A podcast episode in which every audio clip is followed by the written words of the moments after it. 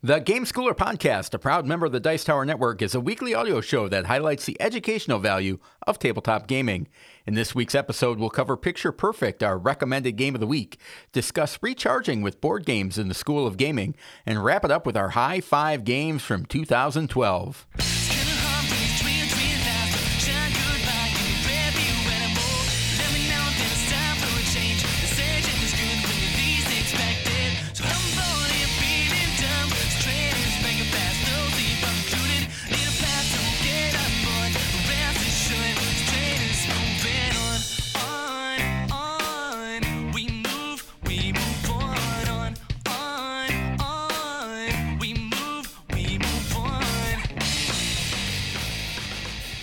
Welcome to the Game Schooler Podcast. I'm your host, Doug Kotecki, along with my co-host, Dr. Michael McCabe. How's it going, Michael? Going great, Doug. How are you? I am fantastic. Do you have any follow-up from last week? No follow-up. I'm ready to jump right in. You're ready to jump? 10 toes. Let's just get into the podcast. All right. Did you acquire anything this week?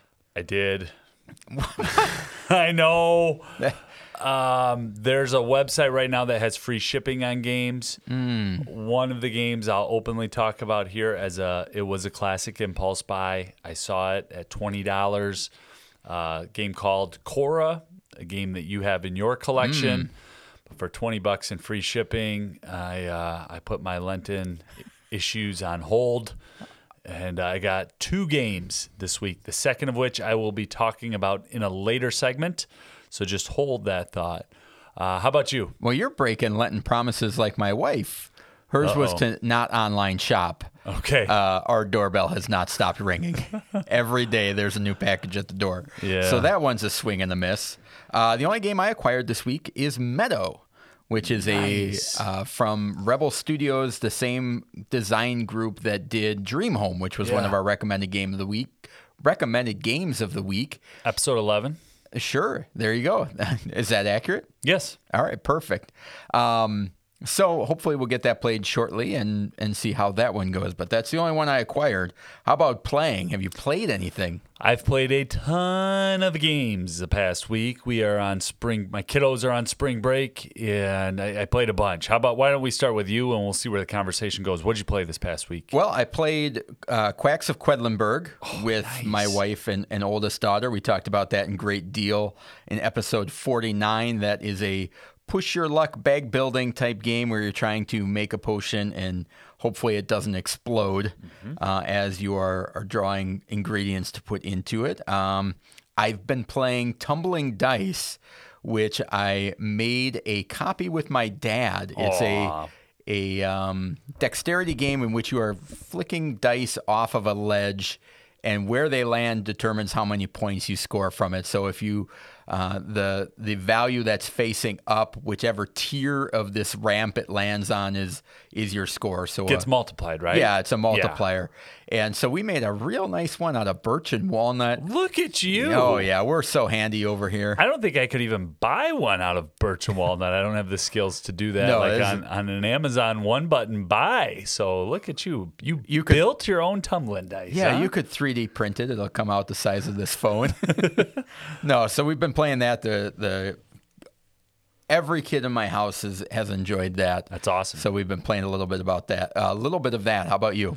Yeah, we played some Silver and Gold. Actually, first time in a long time, played a game at a pub. So we were at a hotel with family over the weekend, and there's college basketball on, and you know the young kiddos wanted to go to sleep, and me and my brother-in-law and Josie, oldest kiddo, we said, let's go down to the hotel pub, and we played some Silver and Gold, and then a good old-fashioned game of Slap with the cards. I don't know if you've played that. It goes by several different names. I knew it as Slap growing up. You know, you get pairs if a face card follows a face card, and you try to run out of cards. Or you try to collect all the cards, sorry. And then Taco Cat Goat Cheese Pizza.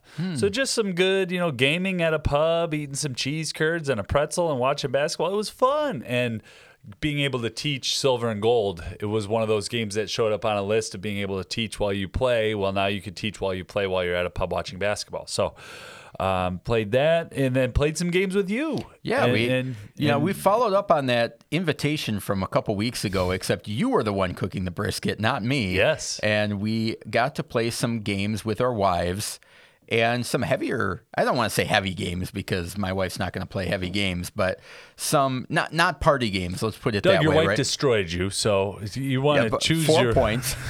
4 points. I will keep my dignity.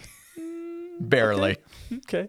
Let's tell people what the game was. Alan R. Moon's Airlines Europe. So unfortunately, it's one that's out of print currently, but it was culmination of three different games. I think it was a game called Union Pacific, then it became Chicago Express, and then it became Airlines Europe. And it is a stock market style game of route building. And the route building is irrelevant outside of the fact that it makes there are 8 plane companies in the game that you are vying to control ownership of. And as you make the routes bigger, it doesn't matter where they're going, essentially, you make the airline more valuable.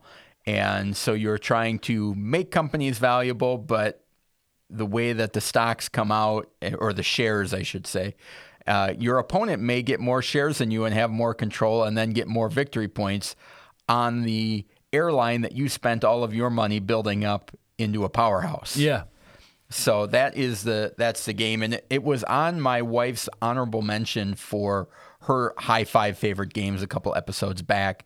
And she really likes it. And I was surprised it didn't make her high five. I really liked that game. So it's a good one. It's got a little bit of that Ticket to Ride feel with the little bit of Ticket to Ride meets Raccoon Tycoon a little bit. Just how exactly things are paying out. What I liked about it, there are random points of when you're going to get paid out based on the routes that you own or the stocks that you own.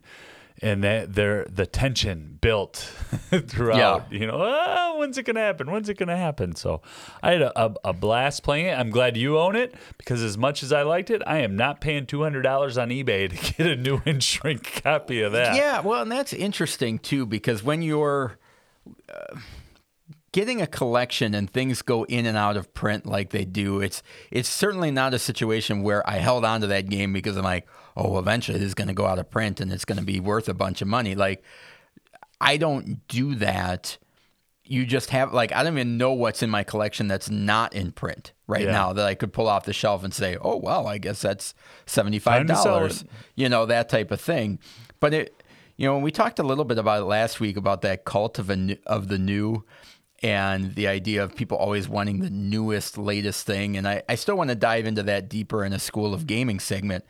But I was thinking about it, and I wanted to get your opinion on it, which was the idea how much of the cult of the new revolves around the idea of getting a game that has buzz and then potentially being the only one that has it, like in your game group, like that feeling of like, oh, it's so hot, and I've got a copy. I think that could be it. I do think that in order for that to be true, somebody has to have the means to be able to do that. So they are either flipping those games very quickly and at least breaking even or making a few dollars, or they're in a position where they can do that.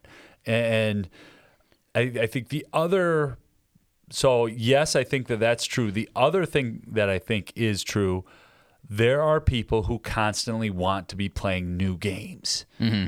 And... They will play any game once and play most games that are great 2 or 3 times, but they're not going to, I've talked about Sleeping Queens and Silver and Gold. How many times have I talked about Silver and Gold on this very podcast? Yeah. They're not going to be replaying games 15, 20, 30, 40 times. Board Game Geek has that H factor of how many times are you playing a specific game, right? And I know I butchered that a little bit, but... I think both of those things kind of come into that cult of the new, that within the hobby of gaming, there's a group of people who definitely want to be that person who's like, well, I got this 4 days before the rest of the world, and we're going to play it once. And then there's also people who just constantly want to play new games.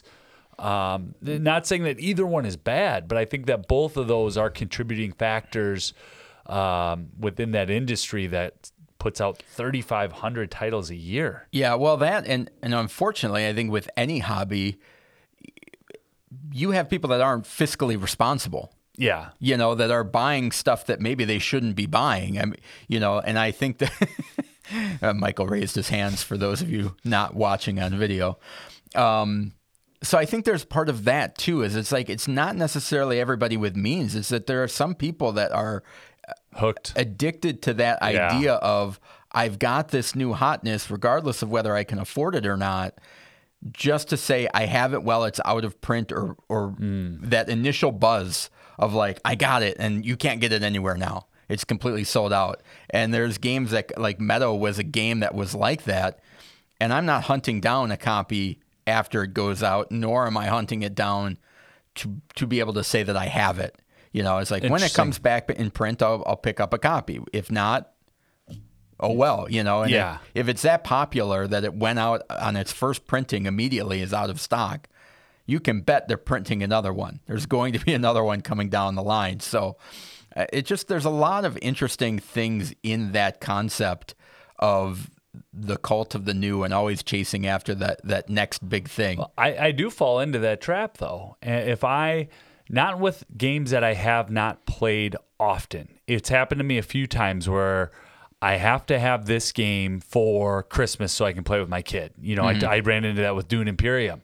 I have to have this for that event. But after I play a game, if I really like it, I do worry about, am I going to be able to get this to add it to my collection? So I run into that, and then I have to just run through the thought matrix of where's my game allowance at for the month. Am I in the red? Am I in the black? Do I need to go on pause for a while? So the space is the other factor that I think, you know, just how games churn. I was listening to a podcast a few months back, and they said, you know, if you want used games, just go on Facebook and look at the different things in Marketplace.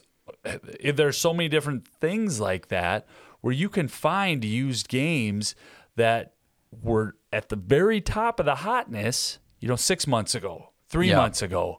Now they're out there for half price. So makes me wish I collected thimbles.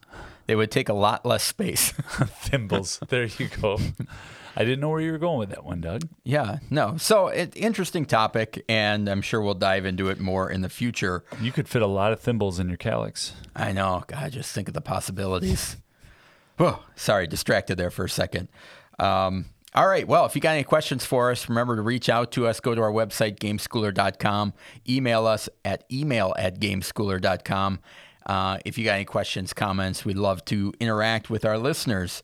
But without further ado, let's go to the recommended game of the week.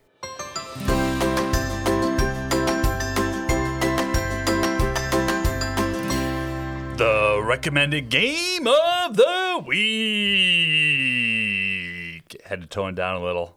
Got some feedback about last week, folks. So if you're expecting more enthusiasm, tell me to bring it more next week. Hey, I didn't tell you to bring down the enthusiasm. I just bring back the volume. The recommended game of the week is a family-friendly game we think you should add to your collection, and it passes our stringent criteria for quality and content. This week's game is Picture Perfect by Arcane Wonders, and it has unanimous approval in both of our households. Doug, give us the stats. Published in 2021, although not released in North America until 2022. The designer is Anthony Nouveau. The art is by Ronnie Labor, Gayula Pazgai, Soren Meddig, and Maya Vorsek. I apologize if I keep going. Murdered those names. We do our best. 2 to 4 players, about 60 minutes, ages 10 and up. How do you take the perfect picture of a group of people if you only have one try? Each character has different wishes. Some want to be in the front of the picture, some want to stand next to another, and some really don't want to be next to that one particular person by any means. Yeah, that's probably me. Do your best to make everyone happy, even if you don't actually know all the characters' preferences. In Picture Perfect, you need to arrange 14 characters to take the perfect photograph. Each of them has 3 specific desires that you want to fulfill. Unfortunately, these desires are in hidden envelopes. During the game, the players tried to take a look inside these envelopes to figure out how to place the characters correctly. To do so, they trade their information with others, or maybe try to hide it. Whoever earns the most points at the end of the game has fulfilled the most desires and becomes the master photographer.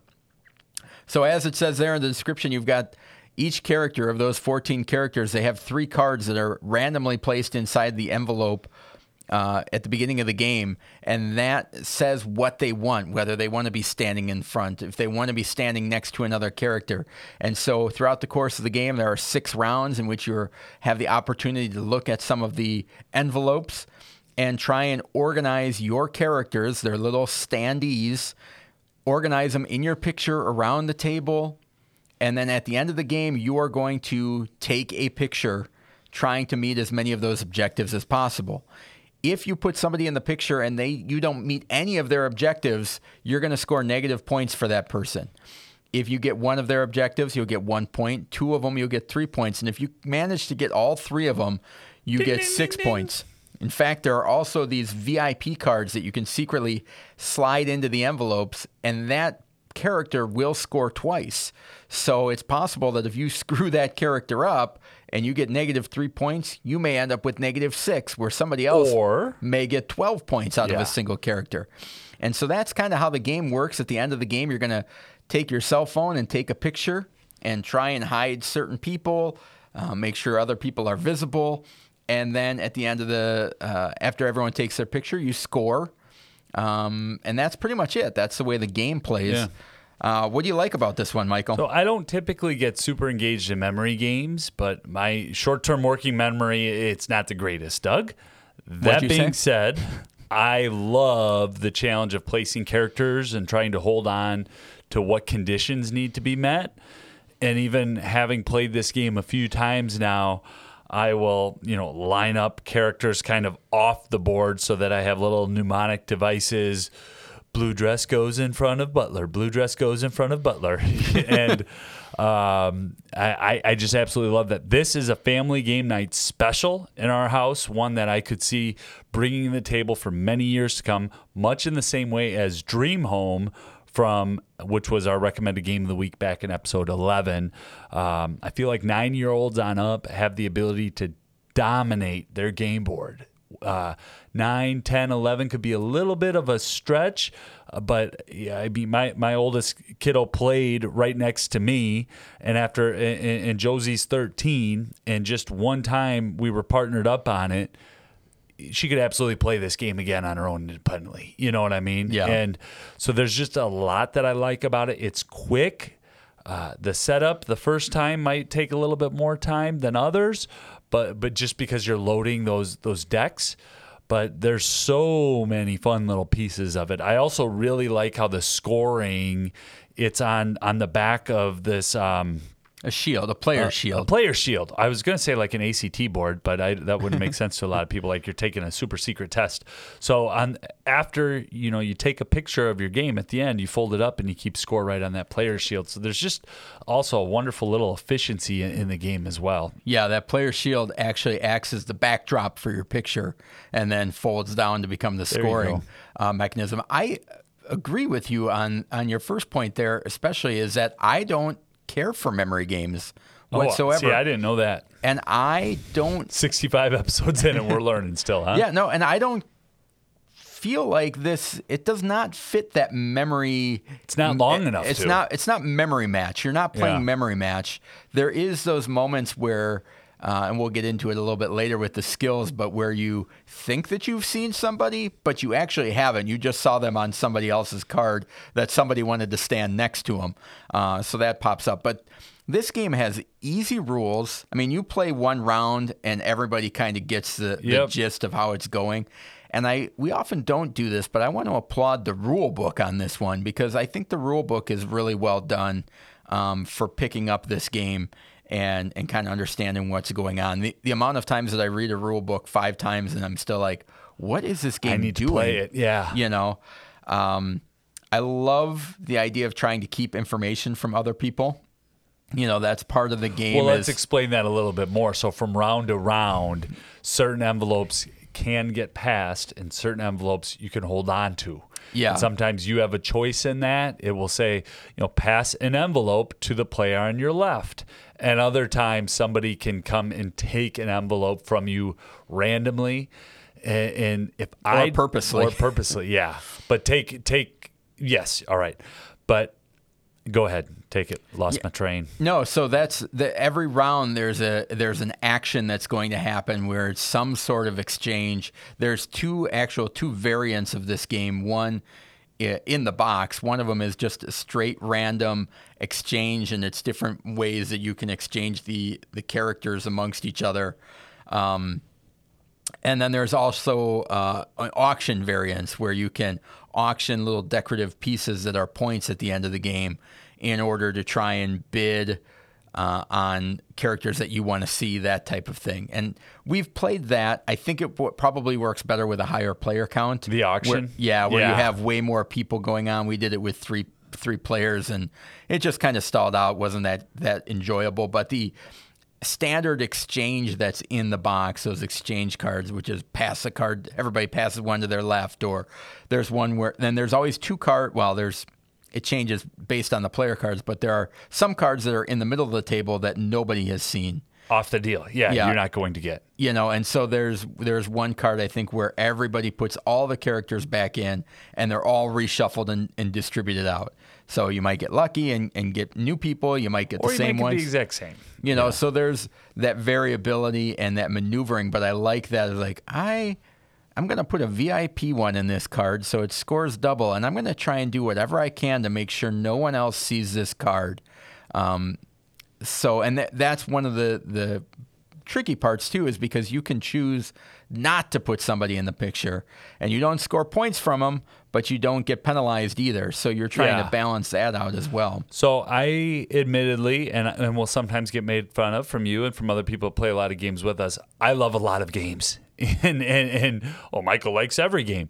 I will say, I want to circle back to something I was talking about earlier. One of the reasons why I think this is a family gamer classic in our house are because of what you talked about with the easy rules.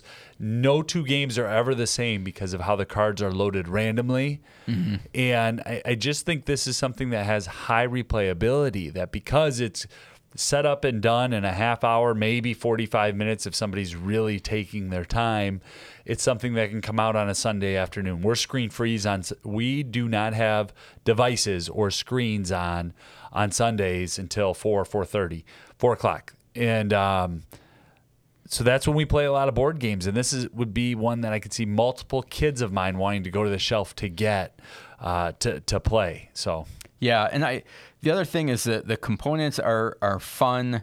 And the little standees. And I think one of the things that I enjoy about this is that whoever you play this with, there's always a little backstory or how you name the characters and stuff like that. That adds another level. It's a meta level of the game. But it's like it's just natural. You're going to say, oh, this is the gray-haired guy. And then you give him a name. And then this is John Muir. Yeah, for any Wisconsin people who had Wisconsin history growing up, John Muir is in this game. M-U-I-R. Look it up.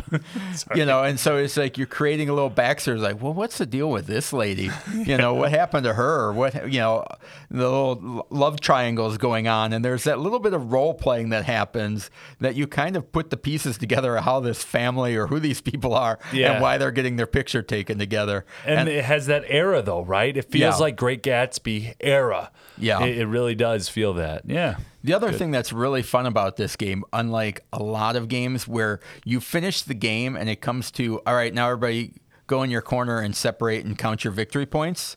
This game, the scoring is super fun because you're revealing each character one at a time and announcing what their requirements are. You like that simultaneous pain and joy at the table? Yes. It's awesome. Oh, I forgot. Yeah, 2 VIP cards. You know, I mean, if you're comparing it to that, it's like, all right, well, I got a combo over here, and I'm going to do this here, and that goes there. I get 6 points over there. Yeah. And everybody's doing that in the corner. Not so much fun. This is like bingo at the fantastic. End. Fantastic, yeah. You know, it's like a bingo caller, like, yes, I got it, which is not common in games. And so it's weird that the thing that's, you know, takes 5 minutes at the end of the game is just, you know, enjoyable as the game. That's a good point. That's a really good point, Doug.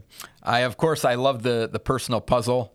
You know, there is solitary moments in this game where you're trying to maneuver and figure out where the characters can go and that type of thing. But because one of the rules allows you to go back and look at other envelopes that you have. So if I have 3 envelopes, all 3 need to be in front of me. And I can only look at one envelope at a time. But what Doug's talking about, some of that puzzle aspect, it's, well, where is this one supposed to be positioned? And you can go right to that envelope, pick it up, and look at it again. So there's definitely an advantage of having that information. Anything that we didn't cover about how the actual game works, taking a picture at the end, placing, conditions? I don't think so. I mean, there are some scenarios where you need to, you know, either somebody doesn't want their face seen, or sometimes they don't want another person's face seen. So there's a little bit of maneuvering there. The only thing that I would say as a concern, but I think the rest of the game overcomes this, is there is that solitary time. There is a little bit of quiet downtime between some of the turns as people are looking through their envelopes. However, I would make the argument that is very engaging. So everybody is actively engaged at the same time. And there is enough interaction throughout the game that this does not feel like a solo game or that you're playing by yourself with with limited interaction. So there is some quiet focus time that happens in this game, just so people are aware of that. And I think the target group for this is families. Yeah. Families, it will definitely work in a community setting if you're in a library or an after-school program. But for me, the wheelhouse, this is a family game. The only thing to note, gamers may not appreciate that the game doesn't have that quote-unquote perfect information. So if you have a game group that likes heavy brain burners, this may not be your go-to game off the shelf.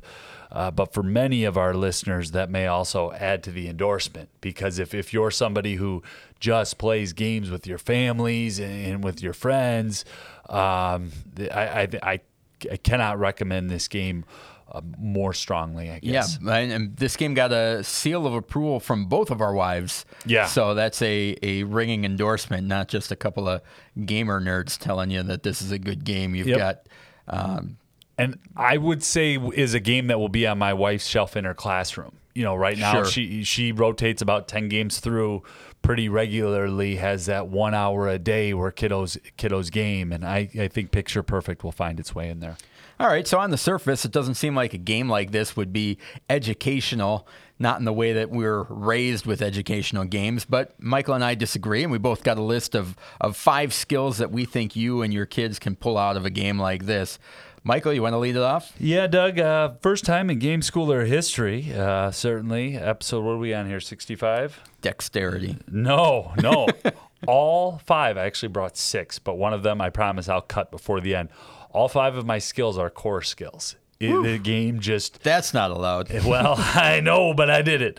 So my first core skill is concentration, a game that encourages a student to focus their attention or efforts on a task.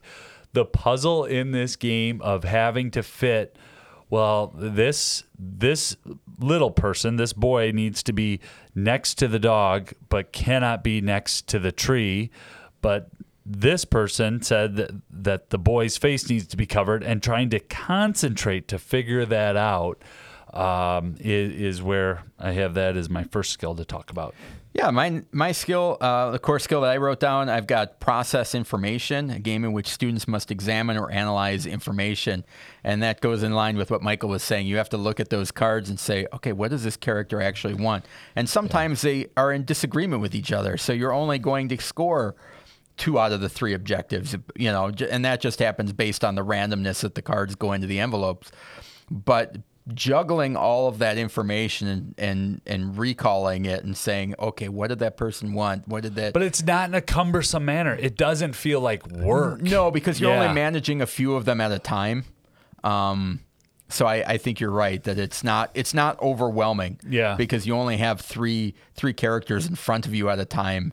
And sometimes when we talk about the if this then that, I can get lost in that. You know, well, and I think that's where it caters to the family as opposed to the strong gamer because they would want to say, how can I do this perfectly? Yeah. And it's not about doing it perfectly. Yeah. The game would bog down to a standstill if you approached it at that level. My next skill is observation, a game that rewards careful watching with attention to details and behaviors in order to understand or arrive at a judgment. In the last game that we played, I needed to see the woman who's on the, is it a yellow dress? Help me out with that color. Is sure, that yellow? Yeah, sitting down. Yeah, the one that's on the cover, yep. Twice behind us here. Yeah, I needed to see that card, and my wife was not allowing me to see that envelope.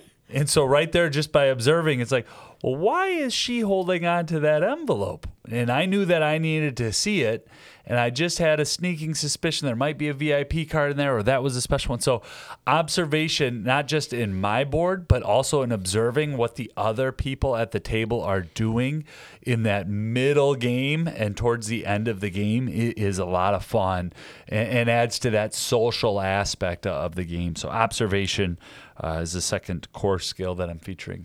All right, I also featured a second core skill, which is goals. Not allowed. A game in which students have clearly defined victory conditions that they must work towards winning the game. And this I pushed a little bit further is that idea of each character has their own goals that they're trying to fulfill. So it's like there is the goal of the entire game, which is in every game, how do you win the game? But this one is almost like how do you win each different character? If you're thinking about those, it's like there are a whole bunch of little mini games. Like, how can I accomplish as much as I can with this person and accomplish as much as I can with that person that stacks up to make the game as a whole? But I thought that was intriguing, that idea of individual goals per character that you're trying to meet and satisfy. That's awesome. That's really good. I have direction following, a game that urges players to play according to a set of rules and constraints dictated by the game's designer. Students will develop the ability to follow instruction in every game they play. To do the fun part, playing the game, students will need to learn the constructs of each game and follow the directions in each created game world. Nah, I kind of lost my train of thought for the second time in a podcast. Man, I might fire myself here. It's not direction following in terms of following the rules. It's really looking at the board that's laid out in front of you and figuring out how am I going to get to see all of the different envelopes and what do I need to do. Well, I'm sorry to interrupt, but it's like the idea of each character has their own set of rules of what they want. You know? So you've got to follow their rules to meet those goals. Yeah. Anything else on that? Or? No. The other thing I've got is spatial perception, the other skill I have, spatial perception, a game that strengthens the student's understanding of the spatial relationships with the objects in their environment and themselves. As you're moving the characters around the frame that you've got to take the picture, you're moving them and saying, okay, that person wants to be in the back row. Can I move this person around? So there's a lot of that mental gymnastics that you're trying to do to keep everything spatially correct. And most of the objectives have to do with where they are on the board and who they're standing next to. And I would say that skill improves the more times you play the game. The first time I played the game, I think I scored like 15 points total because I didn't understand how everything fit together and what am I doing? And I'm taking a picture at the end while consistently scoring in the high to middle 50s. Not that I want a pat on the back or a gold star or warm fuzzy, but the spatial perception improves the more that you play this game. And that's where I just think that it's another one of those family games that all you have to do is get to the table, play it often, and those skills are going to start to develop. That's a really good one, Doug. Thanks. I guess I'm going to take that warm fuzzy back to the store there that I got you. Yep. All right. Return it. If you don't want it. Well, I want them all. Okay. Problem solving, a game that rewards players for finding solutions to simple or complex problems. I don't think there's a whole lot more to say than the game is an entire set of simple problems that need to be solved one after another. So. Yeah, my next one is risk management, a game in which students must identify, evaluate, and prioritize options to reduce the impact of unfortunate events or risks.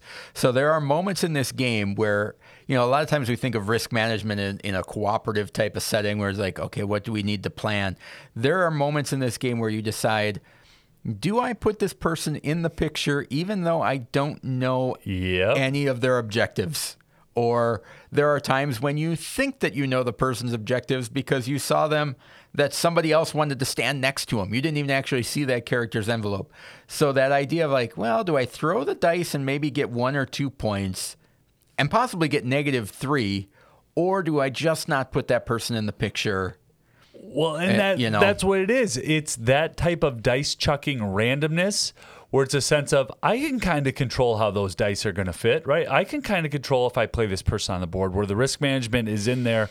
The game that we just played this weekend, Josie and I were talking. I said, we're doing really well, but I think other people at the table are too. We have 3 open spaces. How many of these characters do we want to put in the space? And Josie said, well, what do you mean? I said, well, if we're wrong, we're going to get -points. But in order for us to win, we're going to need to fill up one of those 3 empty spaces. And we just talked about it a little bit, and we knew one card that we had that needed to have the John Muir, the older gentleman with a beard who's bald, who's introspectively looking down at the ground in a very dapper suit. And we placed a John Muir-looking fella on the board, and boom, we got a point, but we left the other 2 spaces empty. And not to go too deep in analysis of our game, but had we just randomly filled those other 2 spaces with characters that we didn't see because we didn't see any of these 3 envelopes, we would have scored negative on one of those because there was a VIP card in there. We hadn't met any of the conditions. So boom, like you're talking about, -3 times 2, that's 6 points taken away. Yep. All right, what else you got on your list, Michael? Last one's decision-making, a game that allows students to make decisions based on currently or previously available information. Here's what... Ooh, I bit my tongue. I'm so excited to talk about this one. Here's what I love about the decision-making in this game. My board is not set until I take that picture at the end of the... Is it 6th round? Yeah, 6 rounds. At the end of the 6th round. So in the 1st round, I can set... John Muir in the back. I can set the flower. I can set the dog. I can set the lady in a beautiful dress. I can set them. At the 2nd round, I can rearrange them all. The 3rd round, I can make the decision to rearrange them all. The person is truly the master of their own game board. And I don't think there are that many games, even the games where we've reviewed, where there's that level of control throughout the game until the very end. And then at the end... Boop, boop, you take the picture and it is set. So I love that flexible decision making that happens throughout the entire game, especially for kids, so that they're able to maneuver the characters as the game goes. Yeah, and the last one I've got is creativity, which may seem weird, but let me explain. Creativity, a game in which students produce original ideas that may be useful in solving problems, communicating, and entertaining. That's how we define it here at Game Schooler. Yeah, and I think there are 2 spots where this pops up in the game. One is I feel like you have to be creative in a way to meet multiple objectives, and that kind of higher level thinking of just being like, okay, well, I need to sacrifice here, but if I move these guys over in that way, then I can and maximize the points, or at least get some points out of each of them, as opposed to just one all in one place. But where it really comes in is when you're organizing to take that picture and the angle that you have to be at, or, you know, in the last game we played, it's like there's a big row of candles, I think. And it's like I put that in front of somebody's face so that when I took the picture, you can't see that person's face. So it doesn't always need to be a person. They have to be in their square, but you can rotate them. It's not problem solving, it's creativity? I think it's creativity on understanding that there's that angle and moving and just that position. I think of it almost as a real photographer is figuring out, okay, where's the best position for everybody to be to make this picture work and make sense?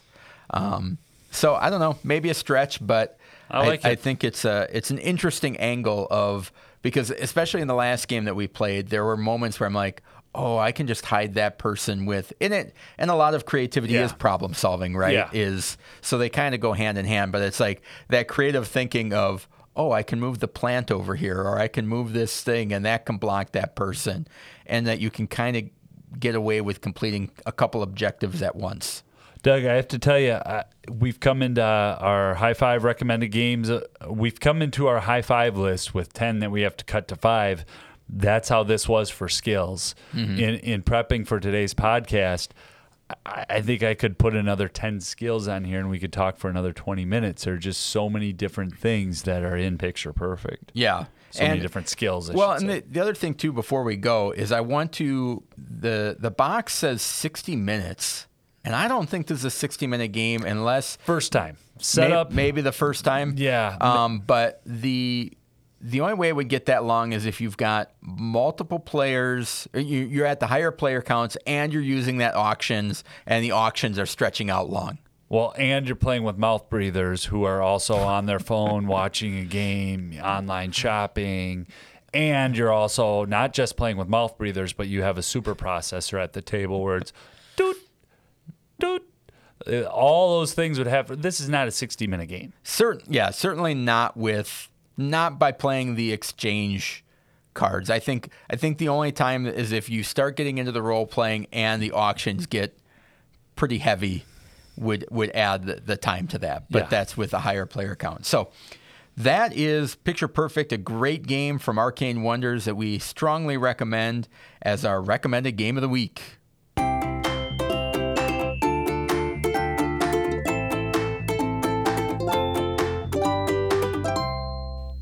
The School of Gaming. In the School of Gaming, we discuss concepts, keywords, etiquette, and helpful ideas, we hope, in the world of gaming and education.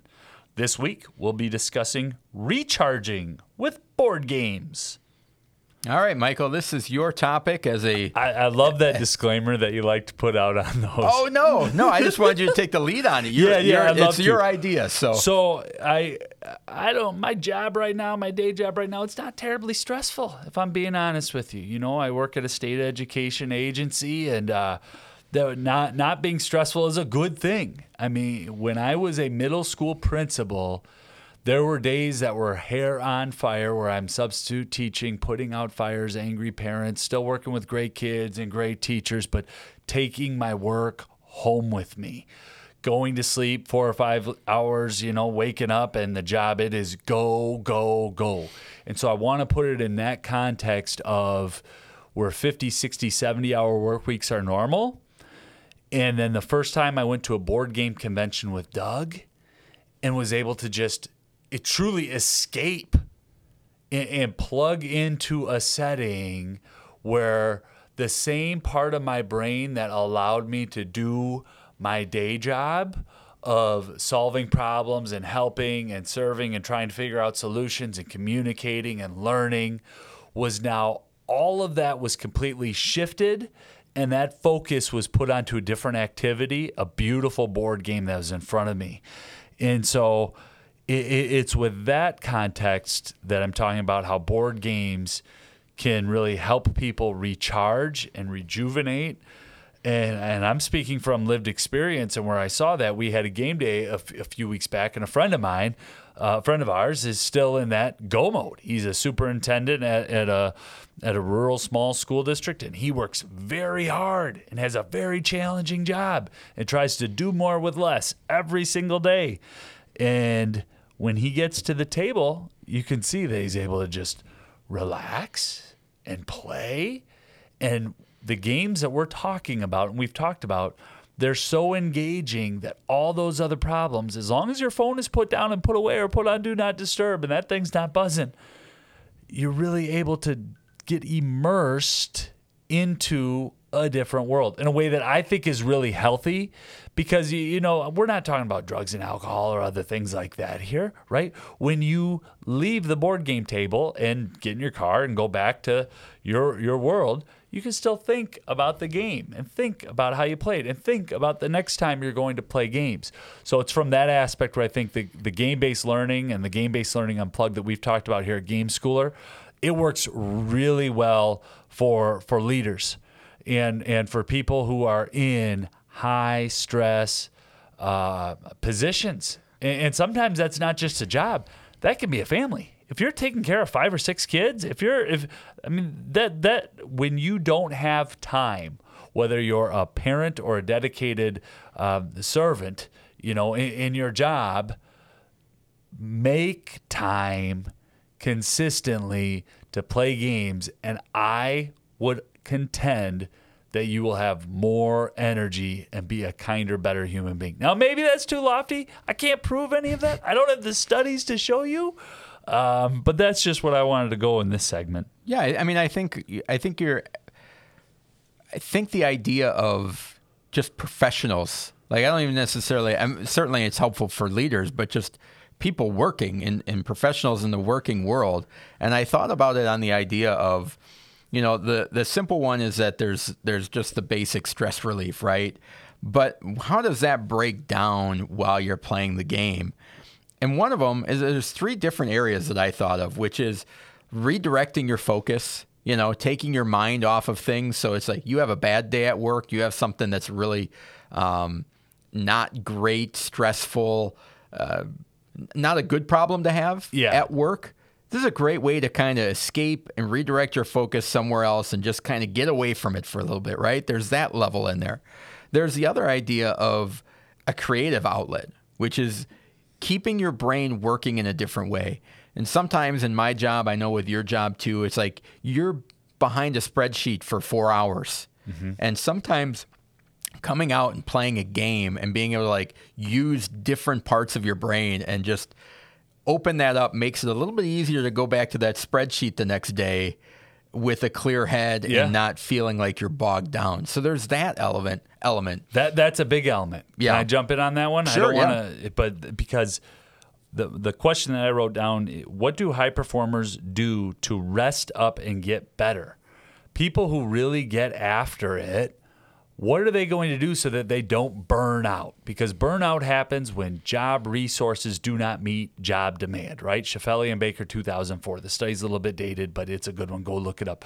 If you have too much job and not enough resources, people are eventually going to burn out. So what can you add to avoid some of that burnout? And I think getting to the table consistently, having that time where you can be plugged into a game is a really healthy thing. Yeah. And the other thing I've got here too is the idea of distance.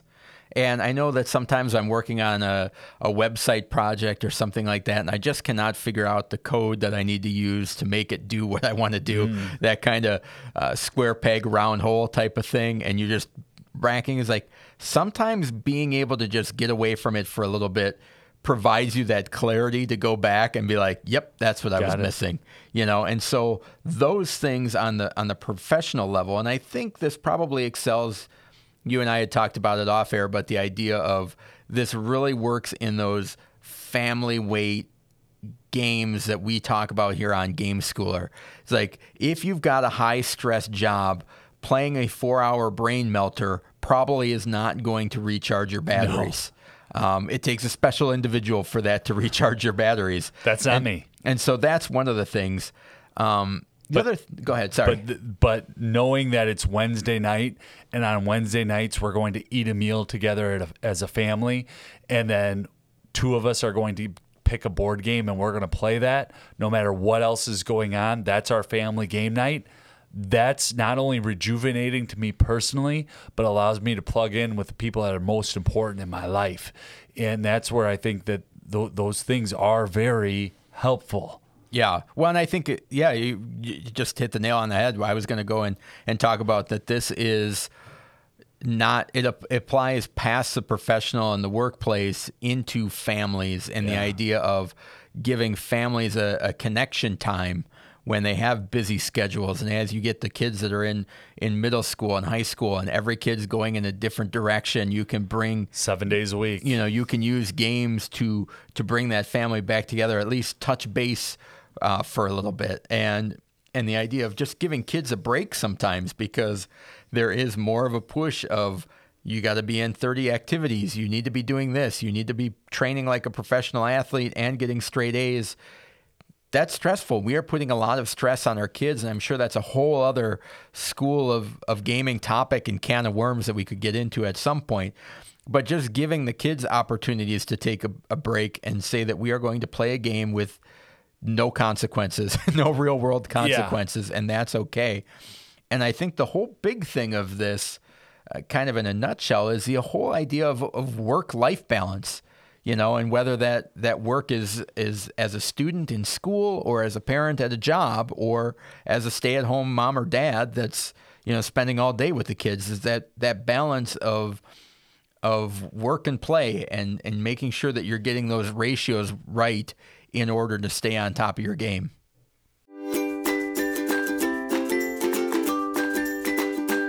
If you're anything like us, you're constantly on the hunt for new games to try out.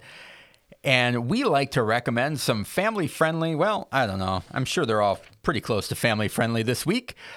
Games, this week we're talking about our favorite games from the year 2012. That is 10 years ago for you, Matt. From the year 2012. So, yeah, 10 years ago for you math magicians out there. That is shortly after I got into the hobby, I think. Yeah. So these are some of these games were coming out right when I was getting into the hobby. These were the hotness then. So I had a list of 14 folks, 14 that I decided I've got to go with 10 because I would feel so embarrassed leaving so many of these games off the list. So I've got a high 10. Michael, what do you got? I'm coming in hot with 5. This is, if I'm honest, this is a little bit of a gap for me in gaming. I played a lot of board games, 2000, 2004, 2007, and then we started to have children and things like that, and I didn't play many board games for the better part of 8 or 9 years. So I'm coming in with 5, Doug, and all 5 of these I have played. There's about another 5 that are on my want-to-play list that I haven't played yet. So. All right, well, let's see if they're on the bottom end of my list. All right. My number 10 is Descent, Journeys in the Dark, 2nd Edition. I emphasize 2nd Edition. So this one came out. I've got minis painted for it. Have not played it in a while, but we played a ton of this game. It is a dungeon crawl game. Eventually they released a cooperative version of it, but at the time there's a overlord person and the other characters are running through the dungeon trying to collect stuff, which it has then morphed almost into the Lord of the Rings, Journeys in Middle-earth, that type of style of game. And it is great. I had the barbarian character who was hulking up. He was awesome. So it's just a great game. That would be the only one on my list that would be... It's going to be a 35-minute segment. No. All right. We'll move along faster. No, I love it. I love it. You can see the enthusiasm, Doug. Hey, it's I love that game, man. You're bouncing your seat. You're talking. I'm going to guess you did not have children in 2012. I did. You did? Yeah. Really? Yeah, my daughter. I didn't do my math right. Well, bad guess for me. Keep going. All right. My number 9 was recently reprinted, but I still think I like the artwork of the original better, is Libertalia, published in 2012, obviously, designed by Paolo Mori. Stonemeyer Games is a new publisher, 2 to 6 players, 40 to 60 minutes. And the artwork of the original is very much like Pirates of the Caribbean. And this is a game where everyone starts out with the same set of 10 out of 30 cards, and they are pirate cards. You are playing one of them at a time. Everybody reveals them, and eventually as the game goes on, you have each round you have 2 left over, and then you add, but everybody's 2 that are left over may be different, so you are accumulating different cards as the game goes on and trying to pay attention to when people play it. And I always love that game. It's a great one. Good. I'm collecting treasure. You got the new version, right? I do. I'm looking forward to getting the shrink off that, reading the rules, and playing it. Maybe we'll play it here in the next couple of weeks. All right. Number 8 is Tokaido by Antoine Bauza. Fun Forge. I miss that. 2 to 5 players, 45 minutes. This has come up on a lot of high five lists. I don't mean it to. I mean, it's a good game, very relaxing as you stroll through Japan and you collect souvenirs and paint paintings and eat the local delicacies. It is a Zen game if there was ever a Zen game. So that is my number 8, Tokaido. Number 7, which I suspect is going to be higher on your list, is Freedom: The Underground Railroad. We talked about this in episode 63 in the School of Gaming segment. Designer is Brian Mayer, Academy Games, 1 to 4 players, 60 to 20 minutes. A great game that handles the Civil War era in the United States. So well done in a board game. And I encourage you to go back and listen to that one in episode 63, where we go into great detail on how the game plays as you're trying to rescue as many slaves as possible.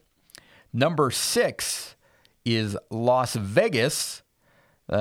Designer is Rudiger Dorn, Ravensburger, 2 to 5 players, 30 minutes to play. Again, this one pops up on a lot of my lists because it's fast, it's easy to teach, and you know, every turn you roll dice and you have to decide on a number that you've rolled.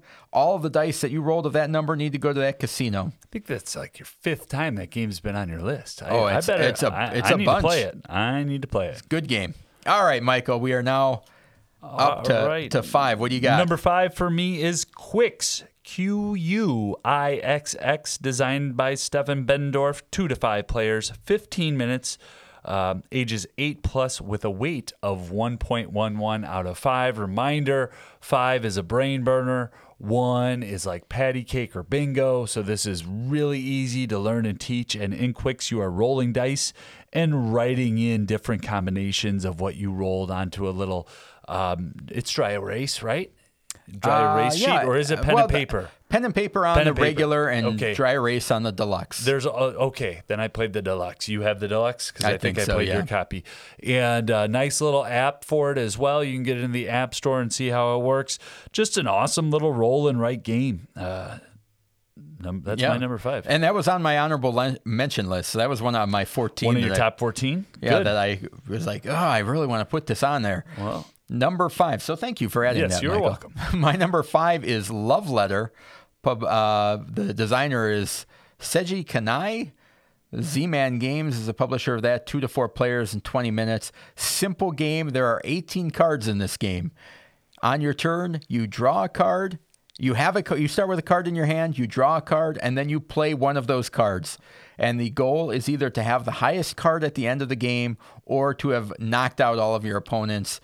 And you can knock them out by guessing their number, secretly comparing cards if your card is a higher number. So there's a little bit of deduction and gamesmanship that goes on. It's just kind of amazing that a game that is so short with so few components can be that engaging and in depth. They released a whole bunch of... There's a Batman version. Ones. I love the Batman version. They released a Marvel Infinity Gauntlet, and I think there's just a Jabba's Palace one that just came out recently, where they're taking that general concept and adding themes and kind of mixing up the gameplay. But the original came out in 2012, and that is my number 5, Love Letter. That's awesome. I forgot something, and I want to make sure I mention it about Quixx.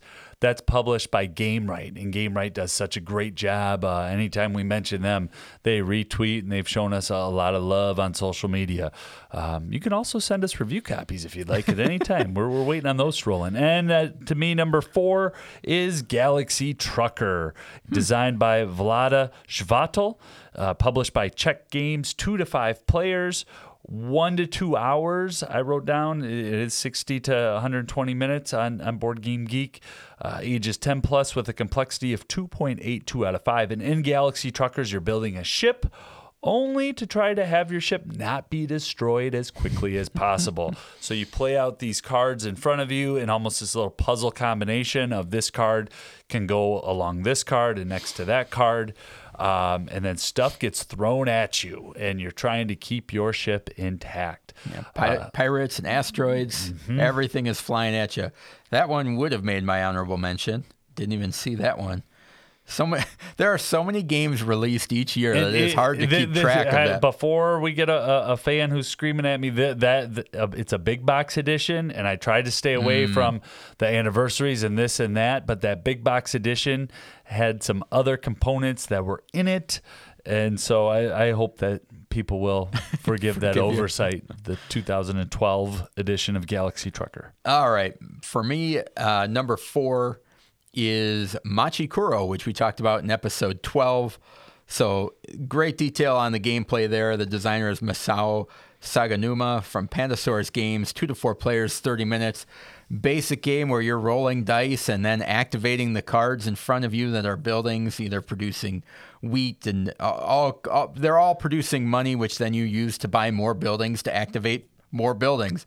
First person to build all of their landmarks wins the game. Just a great, simple, family-level game. And that is why it's my number 4. Yeah, and I have it as my number 3, and you covered everything. Just go back 2 episodes to episode 63, and that we featured Machi Koro, and then we also featured Freedom, the Underground Railroad. I'm going to keep talking, if that's all right with you, Doug, because that's number 2 for me, so I know I'm jumping ahead a little bit, but Freedom, the Underground Railroad, what you mentioned earlier, just a fantastic game that covers such a dark time in American history. In that game, you are tracing through 3 different periods of slavery and trying to get people out from the plantations and in the southern United States and into Canada. And the art on it and everything, the gameplay, it's just fantastic. So Brian Mayer and Academy Games, job well done on that. I can't believe that game's 10 years old. It does not play that way. It does not feel that way. Just a fantastic game. So I think we're back to you for your number 3. My number 3 is Suburbia. Designer is Ted Alspach, Bezier Games, 1 to 4 players, 60 to 90 minutes. The original came out in 2012. I have the collector's edition, which is awesome. They recently just printed a second edition that has phenomenal artwork, but this is essentially that SimCity in a box. You are playing down little districts of commercial, industrial, and residential zones and trying to piece them together to maximize your points, and you're trying to increase your income and increase your population, and those are 2 levers that you have going back and forth that you're trying to balance. As you get more people, it costs more money, so your income is going down, and all those type of levers that just work out great. And so that is my number 3, Suburbia. Awesome. All right, what do you got? Oh, you already said your number 2, didn't you? All right, my number 2 is Lords of Waterdeep. Peter Lee, Rodney Thompson, Wizards of the Coast. 2 to 5 players, 60 to 120 minutes. This is one of the first worker placement games that I had played. And it was kind of a big deal when it came out because it introduced the Dungeons and Dragons theme kind of into the board game world and kind of opened up the whole role-playing game genre into the board game world and say, oh, okay. With a worker placement element, huh? Yeah, and it's a simple worker placement, so it's not one of those, it's not overly convoluted, it's very easy to follow, and just a simple, one of those kind of timeless games, I think, that just holds up and it does what it does very well as you're trying to recruit clerics and warriors and all that type of stuff. So great game. That's my number 2, Lords of Waterdeep. Awesome. Well, Doug, do you remember about an hour ago where I told you that I procured 2 games, but hold on, I'll tell you what it was at the end. Uh-oh. My number 1 game is also Suburbia. Okay. And the Suburbia Collector's Edition, it was for sale, half price with free shipping. And I was like, look, I know I've got this thing where I'm not buying games over Lent, but when will I ever see this game at that price again? Huh? So Suburbia, designed by Ted Alspach and published by Bezier Games, 1 to 4 players, 60 to 90 minutes, ages 8 plus. The weight is 2.77 out of 5. Interestingly enough, the Board Game Geek community actually says that it's ages 10 plus. It's the first time I've ever seen the BGG community have those numbers flipped where they said, no, not 8 years old and plus. You actually want to play this game with 10-year-olds. I can't imagine playing it with an 8-year-old. Yeah, 10 is steep. 10 is pretty steep. But this is a game that when that collector's edition, I mean, it's just fantastic. You said it's SimCity in a box, and the replayability, no 2 games ever play the same, and you are constantly building just awesome, magnificent cities from these tiny little, and started with a few hexagons, and now look at my city! So that's my number 1 of the game from 2012, Suburbia. All right, my number 1 is on there because there's so much sentimentality attached to this game for me. And that is Legendary, a Marvel deck-building game. Designer is Devin Lowe, Upper Deck Entertainment, 1 to 5 players, 30 to 60 minutes. This thing, when it came out, had so many things going for it. Now, it's, I would say, bloated with the number of expansions that they've come out. I used to kind of keep up with them, and now That is not the case. If I'm looking at my shelf, it fills up 3 boxes. 3 boxes of Marvel Legendary. But the things that this did was it's a deck building game. So it builds off of what Dominion started, but it was a fun theme. It was nobody's going to be surprised that I like Marvel. What? I know. Marvel Legendary? Brace yourself. So it's got a great theme. It's got the Marvel characters, and it's cooperative. You know, so it's doing a couple of things there that it's like, wow, I get to play this cooperatively with people, and it's a deck-building game that does all the things that Dominion does, but in a theme that I like, and collecting those characters, and it's pretty much a straightforward deck-building game where you're trying to, you got 2 currencies, money and strength and power, and trying to chain those cards together to inflict maximum damage on whoever the big baddie that you're facing. They have so many different scenarios and masterminds, I think they call them in the game, is the big bads in the game. So great game for me that I love to this day, Legendary, a Marvel deck-building game. So, and while I'm at it, let's talk about some of these that I left off the list. You mentioned Quixx. Yep. Legends of Andor is a great game. I haven't played that one yet either. It's a cooperative game, and I think it's come up twice in the last 4 or 5 episodes, Doug. It's a cooperative game, and what it kind of does interesting is it's in a fantasy setting, but what's unique about it is that you always don't want to attack the trolls and stuff that are attacking the cats. Like sometimes you just want to walk around them. Yeah. And that's kind of different than a lot of that type of dungeony fantasy thing where it's normally like kill all the orcs and you beat the mission. This one's like, no, sometimes you just need to avoid, that. So that's kind of cool. Seasons is a great game with chunky dice that you're rolling and manipulating. Trying to think what the word is, all these kind of spells and stuff that you're doing. Seasons? Yeah, the artwork on that game is phenomenal. It's published by Lillibud, I think. And the last one on my list is Timeline, which is a classic game on, you have 5 cards in front of you, and there is a timeline in the middle of the board that keeps getting bigger and bigger, and you need to be the first one to get rid of your cards by placing your cards in the correct area of the timeline. So those are 4 more great games that didn't even make my list that I have in my collection. All of these are in my collection. But they did make your list because they got love on the top 10. Yes, but they did not get the high five that turned into 10. I will not be sending Timeline an official ribbon like I will be the rest of these games. Okay, fair point. All right, so that is our high 15 of Machi Koro was on your list, right? Yeah, 3. All right, perfect. And so that is our high 15. That's going to do it for us this week. Just want to remind everybody to subscribe to the podcast, leave a review if you haven't already.